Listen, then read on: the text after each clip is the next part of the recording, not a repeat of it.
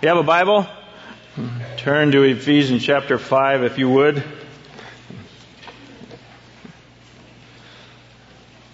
Kid Fest begins tomorrow. Very cool. Hmm. Sherry was telling me there's like, what is that? Almost 400 kids signed up, and that's like the most we've ever had right at this point in time. And there's 220 workers, I think she said, all the name tags out there. Anyway, just sweet. So we'll have a prayer um, before we dismiss. Just asking God to use you this week. What an incredible time. This place is just filled. I was looking at this backdrop. This is pretty cool too, isn't it? Uh, they did a. Did you notice the two suns, however? Am I the only people person? It's like on another planet. No, no, it's actually, I think it's sun coming up and sun going down. We, I don't, anyway, you have to come to find out. We're going to read together um, Ephesians chapter 5, begin with verse 21, and I want you to find that in your Bible. I really want you to follow along in your own Bible. Um, it's important that we submit, bring ourselves under the Word of God, particularly today, every day of course, but particularly today because we're now moving into a place in the Word of God where it, we struggle with this and the world struggles with it and the world will actually um, say we're a little nutty for submitting to this place in the Word of God. So, and I, I just want to say how critically important this passage of the Scripture is. We, we've decided that we're going to we're, instead of just preaching quickly through this, we're going to spend probably three Sundays talking particularly about this relationship between husband and wife and marriages. So this is the first. We're just going to touch on it, um, the role of the wife this morning. But I, I wanted to point out to you that my purpose this morning is to try to make sure that we as the people of God understand the foundational principle upon which Paul, I believe, is operating before he begins telling us how to live and how to act and how to follow Christ. And that foundational principle is found in Ephesians chapter 5 verse 21. So have you found this place in the Word of God? Would you stand to your feet with me and let's read together. You can follow along in your Bible. We begin with Ephesians 5 verse 21 where Paul writes, submit to one another out of reverence for Christ. Wives, submit to your husbands as to the Lord, for the husband is the head of the wife as Christ is the head of the church, his body of which he is the Savior. Now, as the church submits to Christ, so also wives should submit to their husbands in everything. Husbands, love your wives, just as Christ loved the church and gave himself up for her to make her holy, cleansing her by the washing with water through the word, and to present her to himself as a radiant church without stain or wrinkle or any other blemish, but holy and blameless. In this same way, husbands ought to love their wives as their own bodies. He who loves his wife loves himself. After all, no one ever hated his own body, but he feeds and cares for it, just as Christ does the church, for we are members of his body. For this reason, a man will leave his father and mother and be united to his wife, and the two will become one flesh. This is a profound mystery, but I'm talking about Christ and the church. However, each one of you must also love his wife as he loves himself, and the wife must respect her husband. Children, obey your parents in the Lord, for this is right. Honor your father and mother, which is the first commandment with the promise that it may go well with you and that you may enjoy long life on the earth. Fathers, do not exasperate your children. Instead, bring them up in the training and instruction of the Lord. Slaves, obey your earthly masters with respect and fear and with sincerity of heart, just as you would obey Christ Obey them not only to win their favor when their eye is on you, but like slaves of Christ, doing the will of God from your heart. Serve wholeheartedly, as if you were serving the Lord, not men, because you know that the Lord will reward everyone for whatever good he does, whether he is slave or free. And masters, treat your slaves in the same way. Do not threaten them, since you know that he who is both their master and yours is in heaven, and there is no favoritism with him.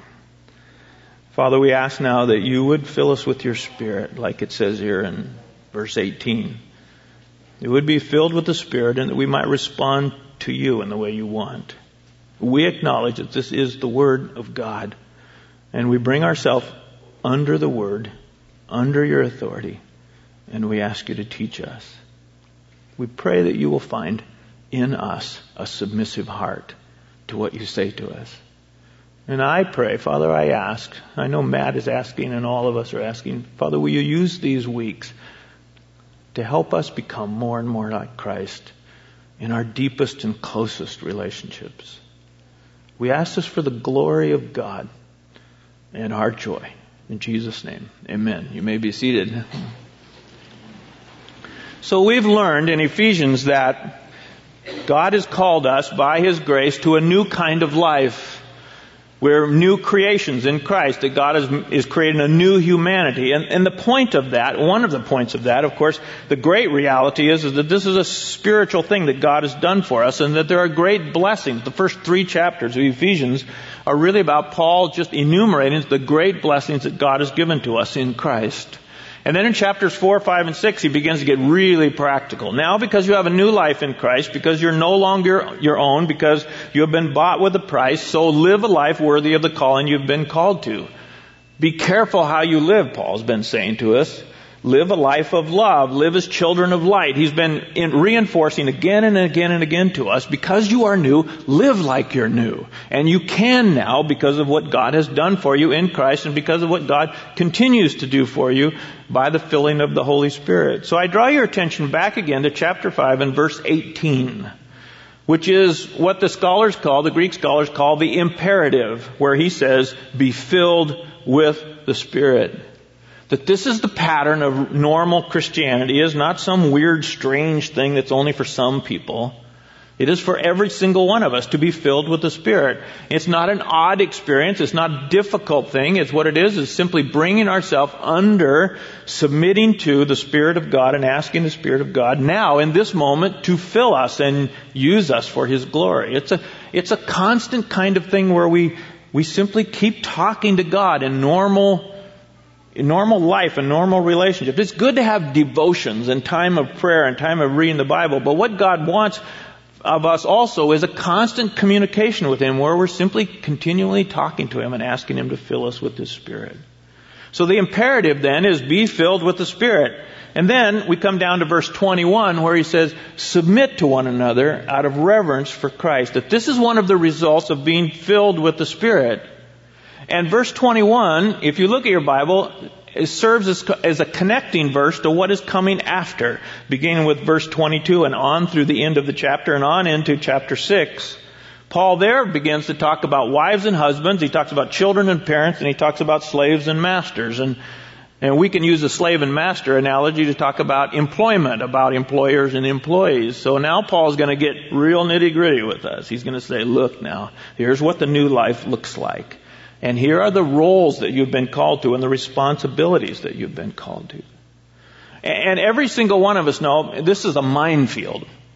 Right? And so I want to tell you there's no way that I or Matt or anybody else is going to be able to stand here and answer all the questions and all the circumstances and situations about marriage and about the proper relationship between husband and wife and children and parents. What we can do is try to elaborate what the Word of God says and then we're depending upon you to be filled with the Spirit and to seek help and ask questions that that you might want to ask. So I want to say up front that if you have a question about what I'm saying to you today or what we talk about in the next few weeks in some kind of practical way, I want to invite you to talk to us, to share a question, send us an email or talk to us, particularly if there's something that you think is, that we haven't done justice to the Word of God or that we're unbalanced in what we're trying to say because this is crucial for us. This morning, my intent and my desire is for you, as much as you possibly can, for you to accept this command from the Word of God, to be filled with the Spirit, and to submit to one another out of reverence for Christ. God calls you to be filled with the Spirit, and He calls you and me as a life principle of being filled with the Spirit to be a submissive person. So now I want to ask you, to think with me about submission. Before we talk about the role of the wife or the role of the husband or the role of the children or the role of the slave, I want to ask you to deal with this verse 21. Submit to one another out of reverence to, for Christ. Be a submissive person. So how are you doing in that? What would people who are closest to you say about you? Are, do you have a submissive heart? Are you a submissive person in the way that God wants you to be submissive? Not the way the world wants you to be submissive, but the way that God calls you to be submissive. So I put in your notes just some statements that I hope will help guide our thinking. One of the first is that spirit filled, submissive hearts lead to right relationships. That that is what Paul is saying is that be filled with the Spirit and submit. That spirit filled, submissive hearts lead to right relationships. And and the most beautiful thing in the world is right relationships. Apart from Christ and what He's done for us, He gives us this incredible gift of relationships. And we want them to be good relationships. So much of our joy is dependent upon, maybe all of our joy is dependent upon who Christ is and then the relationships that He gives to us with Him and then with each other. Submit is, is, a, is the idea of a voluntary, willing submission or bringing myself under. It literally means to arrange under. It's the idea that there is some kind of authority in my life and my responsibility is to arrange myself willingly, openly, submissively under that authority. It's about being willing to yield what it is that is my will and sometimes my objectives, my goals, my preferences, what it is that I want. Now as soon as you talk about submission, of course the world goes! You know, I mean, oh man, submission, you know. And the tendency to think about the word submission and think in terms of subjugation and dominance and control. And if you do that, then you miss the biblical meaning of submit. So I'm hoping what will happen to you is, is that you will reclaim the biblical idea of what submission is and that you will see it for how powerful it is and how incredibly wonderful it is if we will become new if we will allow Christ to teach us what it means to submit. The world says, don't submit. Take charge. Assert yourself, right? The, the world is full of circumstances and situations where you have to submit, but don't voluntarily submit, right? I mean, you, you only, you only should submit if you absolutely have to. And if you don't have to, then assert yourself. Take charge. Don't give in to anyone. Which then takes you all the way back to the very beginning of the book and the beginning of the story, back to Genesis 3. This was the problem in the very beginning. When Adam and Eve were there with this incredible relationship with God, a relationship of love and intimacy and closeness and a relationship of submission to the Creator. And the evil one sneaks into the picture and says something along the lines of God's trying to hold you down. He doesn't want you to know everything that you should know. And if you will eat and take of this, then you will become more and more like Him. You will be able to assert your rightful place. And of course they did, and then everything else was totally damaged. God created people like that to live in a relationship that is dominated by love and dominated by submission. And I hope what you're going to see and that you understand already and will understand even more deeply that love is so related to submission that they are inseparable. And that this is what God has called to us to us to a relationship of worship, which is of course the relationship of submission and a relationship of love. Love and worship and submission. I put in your notes, submission is essential for salvation. We could talk about that for a long time. All you have to do is think about what you know about the Word of God, that, that submission is at the very heart of the gospel. That it isn't just believing in our heads some facts about who Jesus is and what He did. It's, it's more than that. It is bringing ourselves into a place of submission to recognize He that He is Lord of life.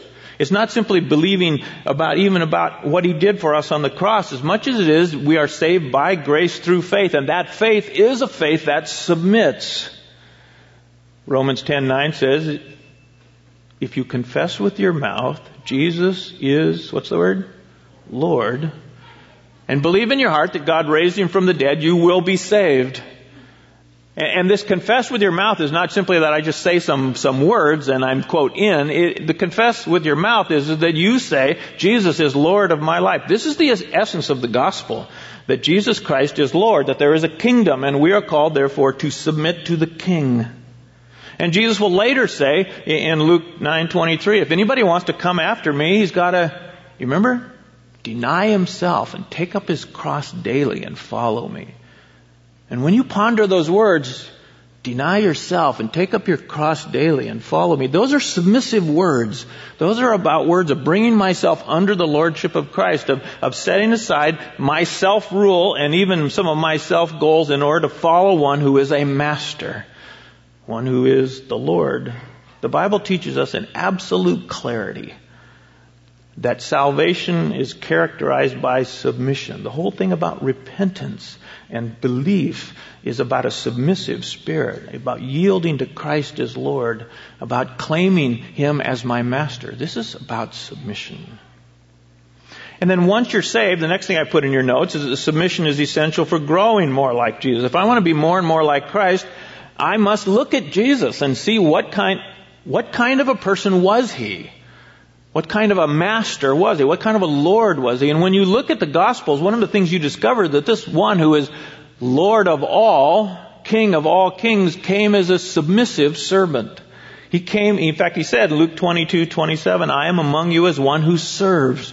And when you look at his life from the very beginning of his life, that he came as a baby and submitted to his parents, and then he began his ministry, and that ministry was a, a life, a ministry of submission I mean, Jesus went around submitting to people, people who were ignorant, who didn't understand, people who were rejecting God, people who were hypocrites. I mean, he, people who had great needs, physical needs and spiritual needs, people who didn't believe, people, people like his disciples who so needed to be trained. And you see Jesus being interrupted constantly and Jesus constantly submitting himself to the needs of people. He was a submissive servant. And he calls us to be the same to have the same heart that he had, the same willingness that he had. He calls us to be servants. Now that just rolls off the tongue really easily. But when you think about your life, it's one thing to think about Jesus serving people 2,000 years ago and, and the sort of idea of being a servant. We all say, yeah, we need to be a servant. But the problem is, is that we've got these people, right? And we live with them. And there are neighbors and there are people we work with. And so God says, yeah, it's not a, it's not a theory here. It's these people. And this circumstance, and I want you to be submissive, and you will become more and more like Christ the more and more you adopt his submissive heart. He is master and servant. Which tells you something immediately about what servanthood is and submission. That it is not some kind of lowly, unworthy kind of thing is that you can be a great leader and a great servant. In fact, we often put those words together, a servant leader, and the best kind of leaders are servant leaders. I put in your notes, submission is essential for peace and blessing. If you want your relationships to be right, there must be submission. If there isn't submission, then there's tension and battling. You ever had a problem with anybody in your family unwilling to submit? Fun, huh? Right? I mean, it just destroys the harmony uh, and the peace and the blessing of the home. And, and, and this whole thing runs against our natural ego and our tendency to want to be in charge of things. And we tend to put conditions on submissive love. I'll be submissive up to this place, and then don't mess with me beyond that. But if we're ever going to have the kind of community, the kind of small groups, in fact, you know this, when you join a small group, eh, you go in and you sit down in somebody's home and you, you sense immediately, now I'm come to the place of, being, of submitting to all these people. And they must submit to me. And, and now we are trying to figure out this dance of figuring out how to submit to one another and, and, and do the things that God has called us to do. Relationship and community. All these things require submission. Frankly, I don't like to submit very much because I kind of like to have my own way. You know? I often get up in the morning and I have stuff I want to do. And then people. Mm-hmm. Right? And so you got to decide. I don't like to submit to authority sometimes. I don't like people telling me how fast I can drive. I can drive faster than 55 and be safe. Come on. Right? I mean, there's all kinds of things. I just kind of don't like this. Submitting to the needs of other people. You ever get tired of that? Be honest. Yeah, you do. But submission is God's design for us to live. It's His design. He's transforming us. And He so often uses relationships. You see, God has set us apart and called us to be a different kind of people. We've talked about being a new creation, a new humanity, different from the world. We're not different from the world because we're smarter. We're certainly not. We're not different from the world because we look different. We have the same kind of needs and problems and challenges that everybody else in the world, but God calls us aside and says, I want you to be, I want you to be unique people. And that uniqueness is so often about stuff like this. It's about being a submissive person. He says, I want your relationships not to be ruled by your ego and what it is you want. I want your community not be, to be ruled by you being demanding. I want your home not to be, to be ruled by power and dominance. And he's training us to be submissive, isn't he? Think back in your life now. I think, I think you'll, when you realize the places in time, if you could chart your life, you, I think you'll, when you look at the times in your life when you grew the most, when you were, like, I don't know, you just were, you grew faster and you, and you had an experience with God and you matured. And a lot of times they were very uncomfortable circumstances. Are you with me? And when you look back on them, I, I would suggest to you that every single time you were brought to the place of submissiveness. And that God trained you and taught you and matured you in the, in the atmosphere of submission, of submitting to circum, cir, certain circumstances or certain people.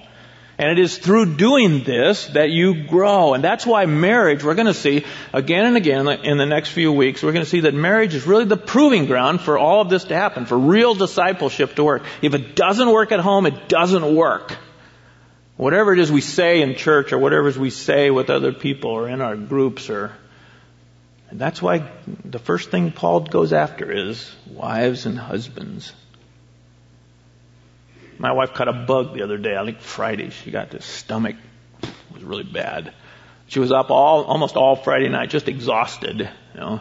And I go, you know, you know, she's just awake, you know, and I talk to her and, you know, she said, I didn't hardly sleep at all, you know, and she got up and moved around, you know, and now she, she's been really sick, you know. She's getting a little bit better, so I'm hoping that she's going to be better. So I had to take care of her.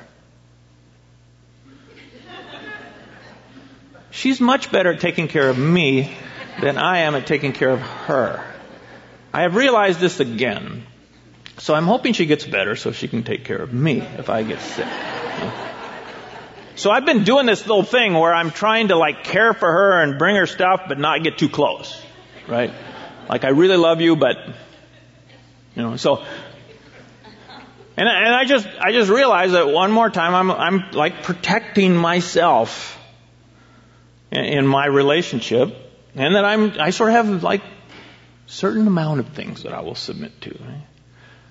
Carolyn, another thing about Carolyn, for for several years now, she's been really focused on her father.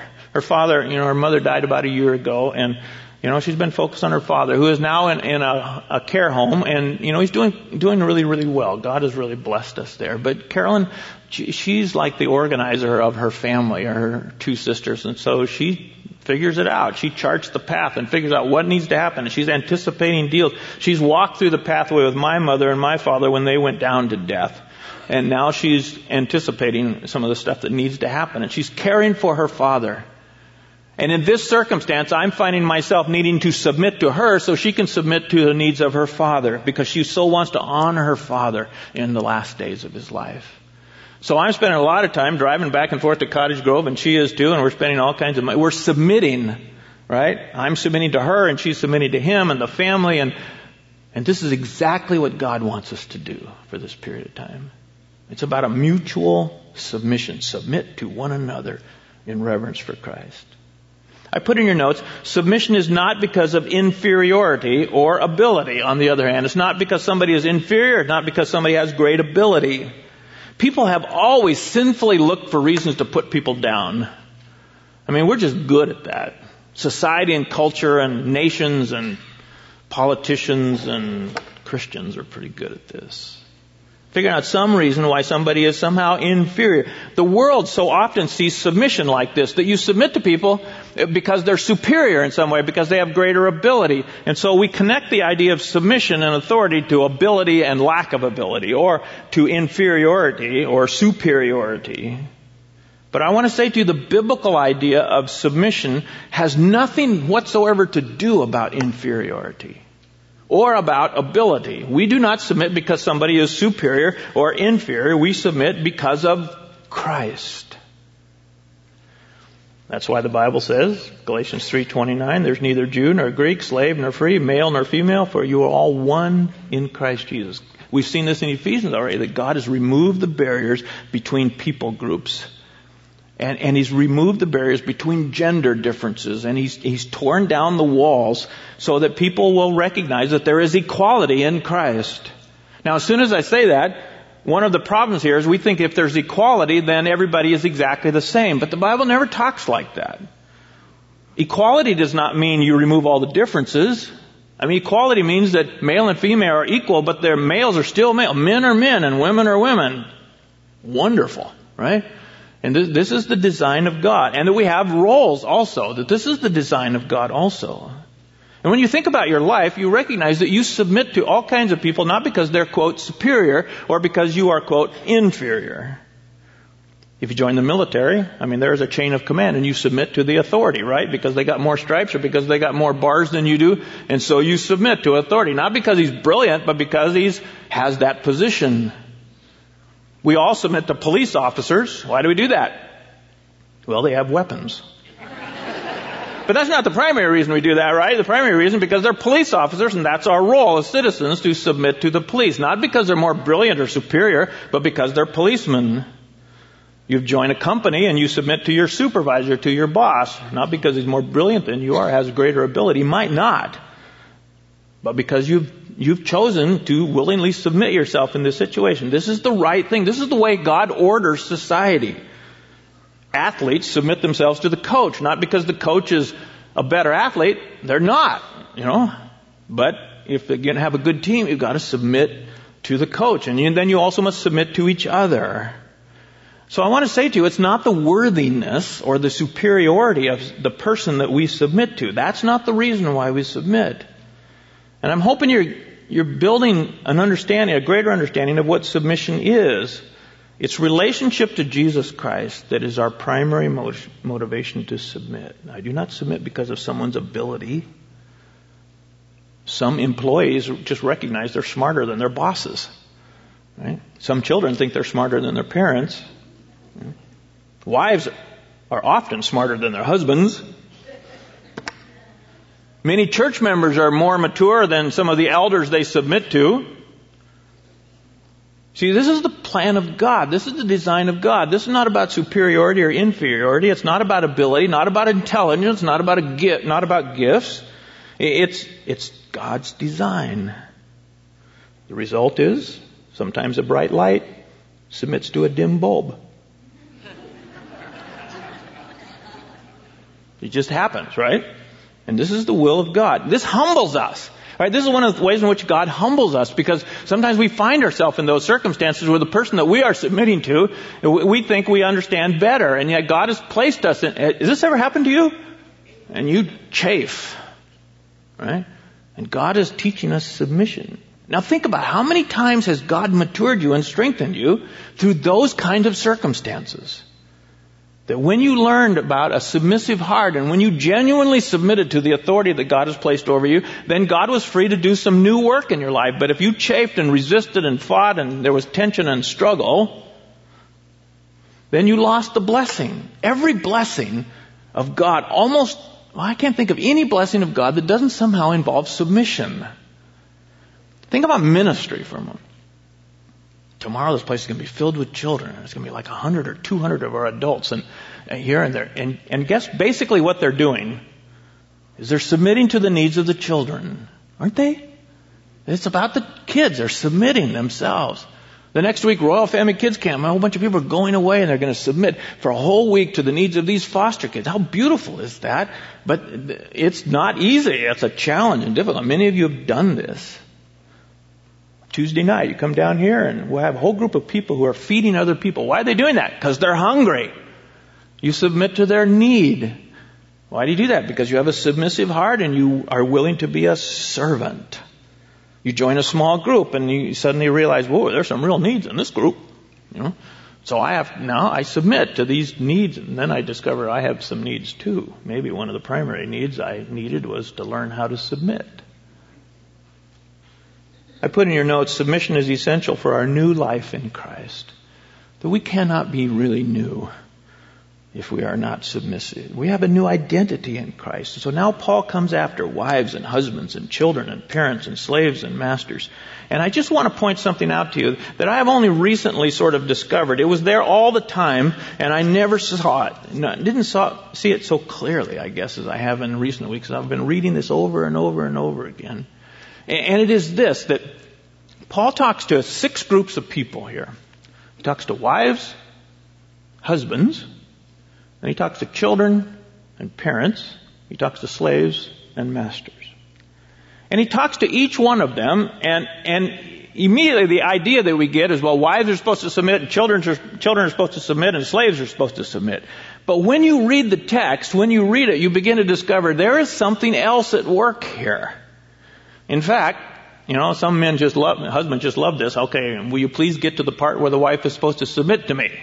Well, next week you'll discover that Paul has like three times as much many words for the husbands as he does for the wives. And I want to suggest to you the burden is much greater for the husband and the responsibility also. So we'll do that next. We're just touching on it today. Right now I'm just trying to get you to think about submission.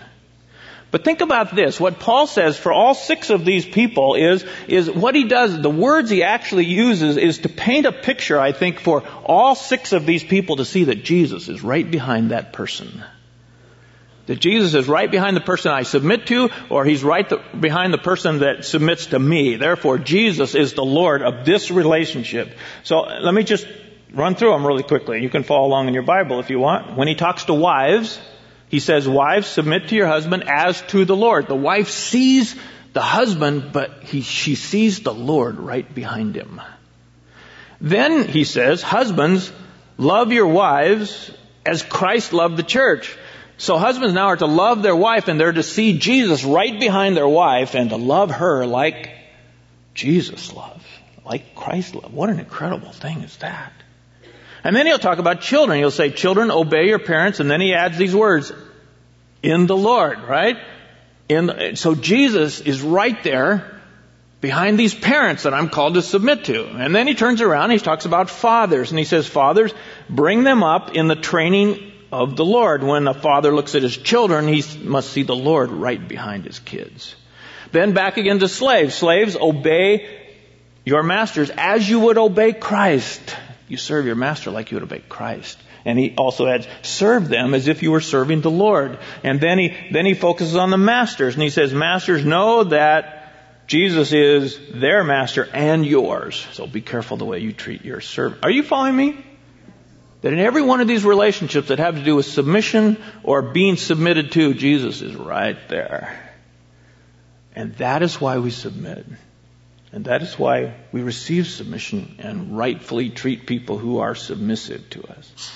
Okay, let's touch on the wife for a moment. Let's go on. Then, verse 22, the wife is to willingly submit to her husband as he leads, loves, and serves like Christ. Go on to the next one if you would.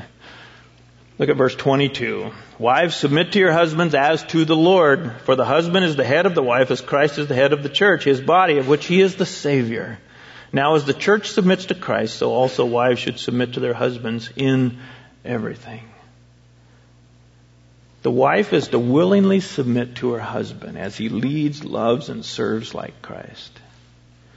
And as we've thought about this, we just recognize that these verses have been so distorted and so twisted sometimes by so many followers of Jesus Christ, so many people who teach the Bible even.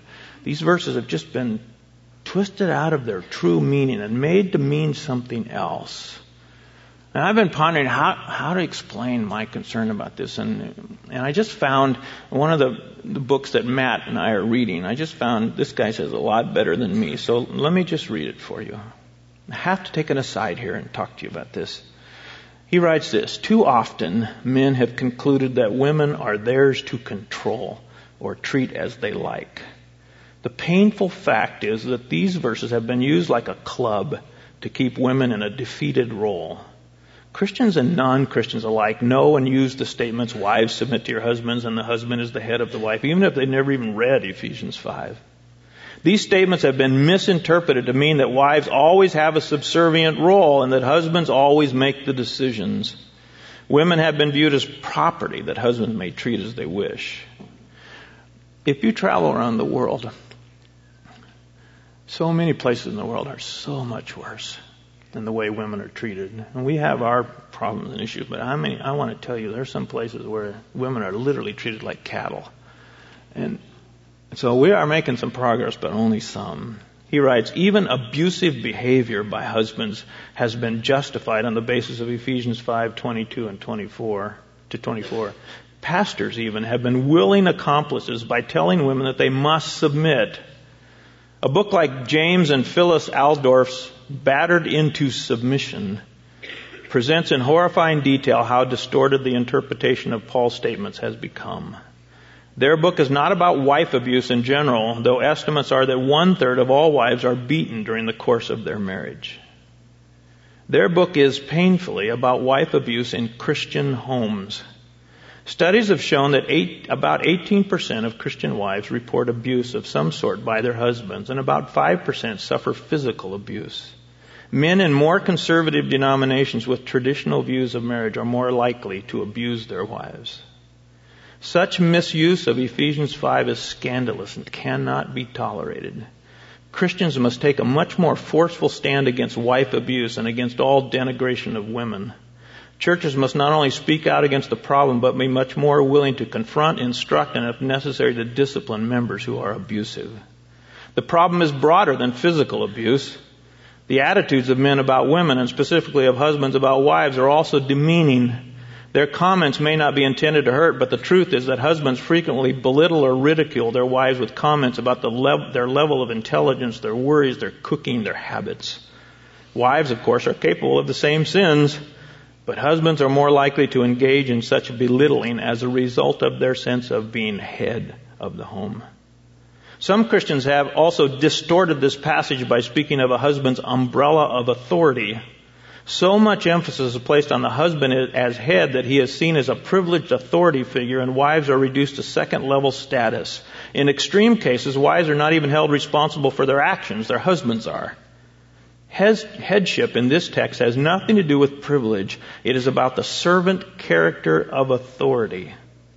Wives do have responsibility for their actions, and also they have equal value. Husbands are not bosses to be served, and wives are not their unthinking slaves.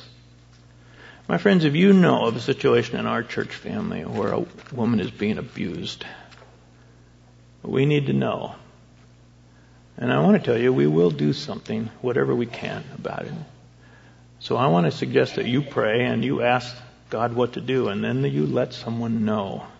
Maybe it is your responsibility to go to them first, but I want you to know that if they're members of this church, we will, as best we can, deal with this. This is something that must not be tolerated. So I want to say to you that these verses that we're now going to look at just, just briefly are about the role of wives has absolutely nothing to do with, with superiority or about them being somehow second class citizens. Let me tell you a few things that this is not. When it says wives submit to your husbands, notice please that it is not every woman is supposed, supposed to submit to every man. This is a wife to submit to her own husband. Do you see that? And this is not all wives. It's, it's about the marriage relationship. In the marriage relationship, yes, this submission. It's not about privilege. It's not about dominance. It's not about superiority of the husband. Not at all. There is no mention of anything like that. This is not a command to submit to sin or to sinful practices. It's not a command that a woman must submit to some, any form of abuse at all or mistreatment. It's also can I point out, it's not a command to the wife to obey her husband. It does say to children, obey your parents. It doesn't say to the wife to obey your husband. It says submit to him, and they are different.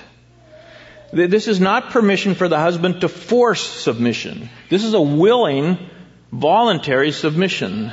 It's something like the submission that you give to your spiritual elders. You voluntarily submit to pastors and elders. It is something like that.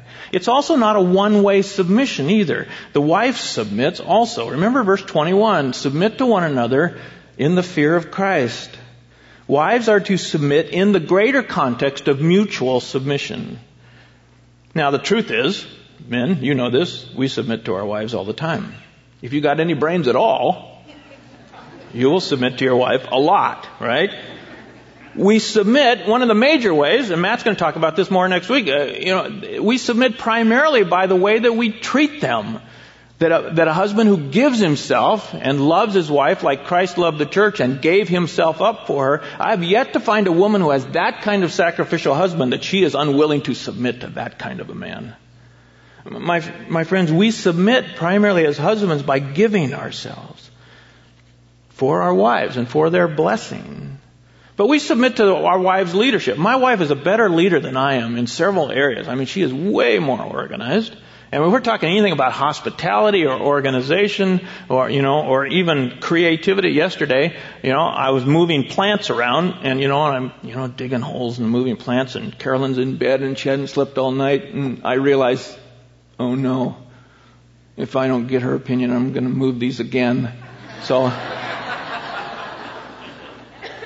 so I went, got her up out of bed, and made her come out on the back deck and say, here and here, you know.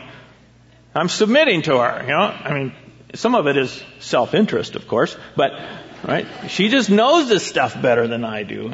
Wives have knowledge and insight and wisdom. They have this thing called intuition, right? They just get stuff. Just bugs me sometimes. How my wife just knows. I mean, she can look at somebody and, and she can know stuff about them and never even having met them. I can't tell you how many times I have profited from this in 40 some plus years of ministry about my wife having an intuition about someone. And I want to tell you, I can't think of a time when she was wrong. The wise husband knows that being head of the wife means that he willingly submits to her and her ways and her ideas. Now, having said that, listen to me. The wife is called to submit. And I just want to say to you how beautiful this passage is. I, I hope what will happen to you, I'm, you know, we're just touching on it. We'll get into it more deeply in the next couple of weeks. But I just want, I want you to think with me how incredible this passage is.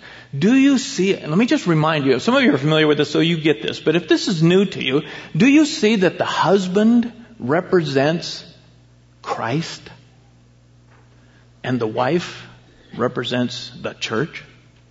And that Paul is mixing these things, that he's talking about the husband wife relationship and he's talking about the Christ church relationship and he's mixing them together and it's just a fascinating thing which so validates marriage and shows us how incredibly important it is that we have godly marriages and, and but it gives us some practical ways in which we are to respond. The husband is to act like Christ and the wife is to act like the people of Christ. So the wife should not resist submission to her husband any more than the people of Christ should resist submission to Christ. And of course, the husband should give himself for the wife.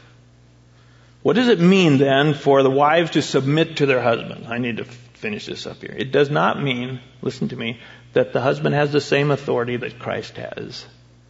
It does not mean that the husband has the same, that the wife must submit to the same extent that she submits to the Lord. It does not say that. Only Christ is Lord.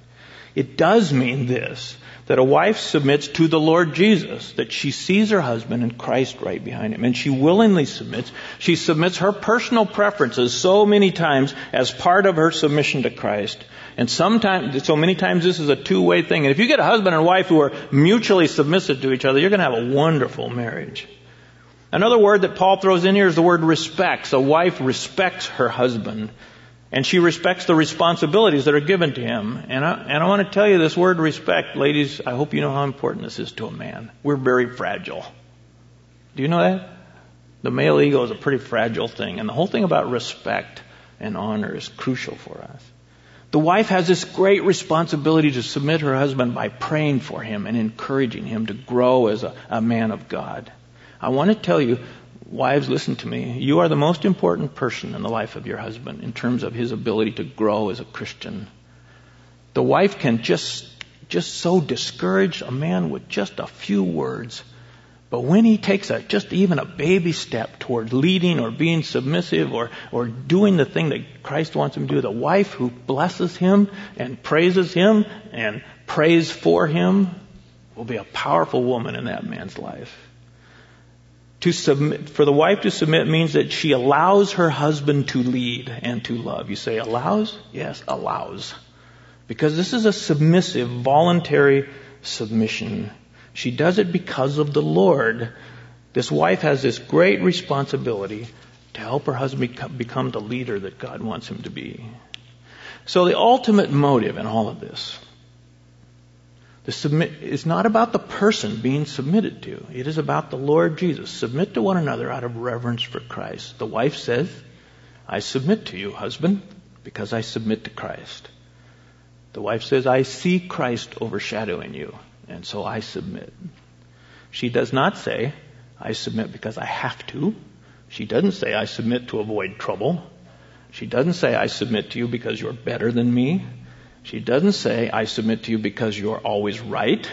She doesn't say, I submit to you because I'm just a submissive type.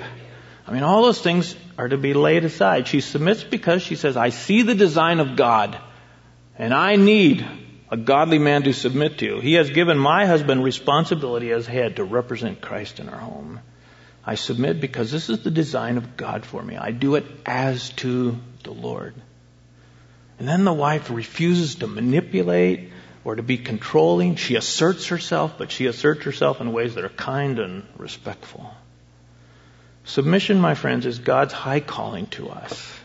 We've talked just for a moment about wives, but let me tell, just say to you again God has called you to submission in every area of life.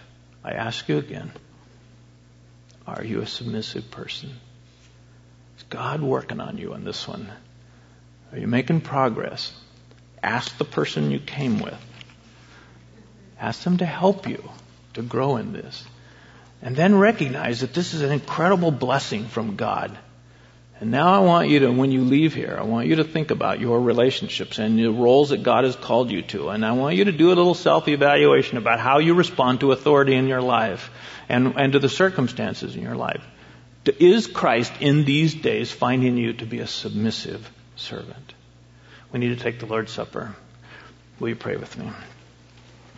Father, we ask then that you would teach us, that you'd train us, that you'd help us, that you'd fill us with your Spirit, and more and more, day by day, teach us to be submissive.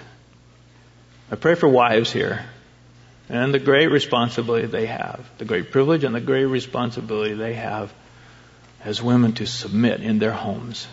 I pray, Father, that you would give us wisdom in these things. Help us, Father, to be wise. I pray that you'd help us as we try to help and encourage each other. And most of all, I pray that you'd change us to become more like Jesus, both wives and husbands and children, and parents, workplace. Father, we want to be your people, live differently. Now we yield ourselves to the Lord's Supper. We bring ourselves in submission unto the Master. And we give you praise for submitting to us in our need, for submitting to the cross, the suffering, the death for us. Such incredible love. Help us to worship now, we pray. In Christ's name. Amen.